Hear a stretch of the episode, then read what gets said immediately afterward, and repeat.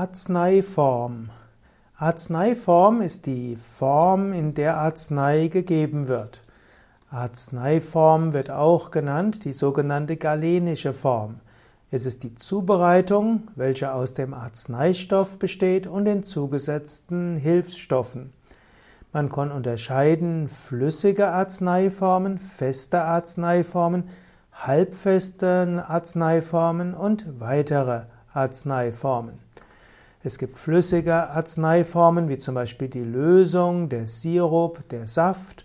Als flüssige Arzneiformen gibt es auch Tinktur und Tee. Man kann auch eine, auch die Injektions- und Infusionslösung wird als flüssige Arzneiform bezeichnet. Dann kann man sagen, es gibt die festen Arzneiformen. Da gibt es zum Beispiel Puder und Pulver. Dann gibt es Granulat und Tablette. Es gibt die Filmtablette und es gibt das Dragé. Es gibt auch noch Gelatinekapseln. Es gibt die Pille. Es gibt die Globuli. Von einem veganer Standpunkt aus sollte man darauf achten, bei Gelatinekapseln, dass die Gelatine vegetarisch bzw. vegan ist.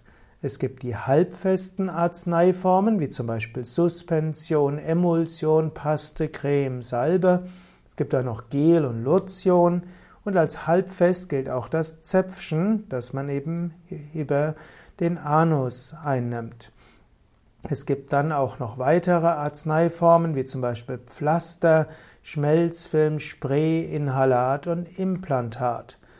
Das ist also eine Weise, eine Einteilung der Arzneiformen ist anhand fest oder flüssig und weiter.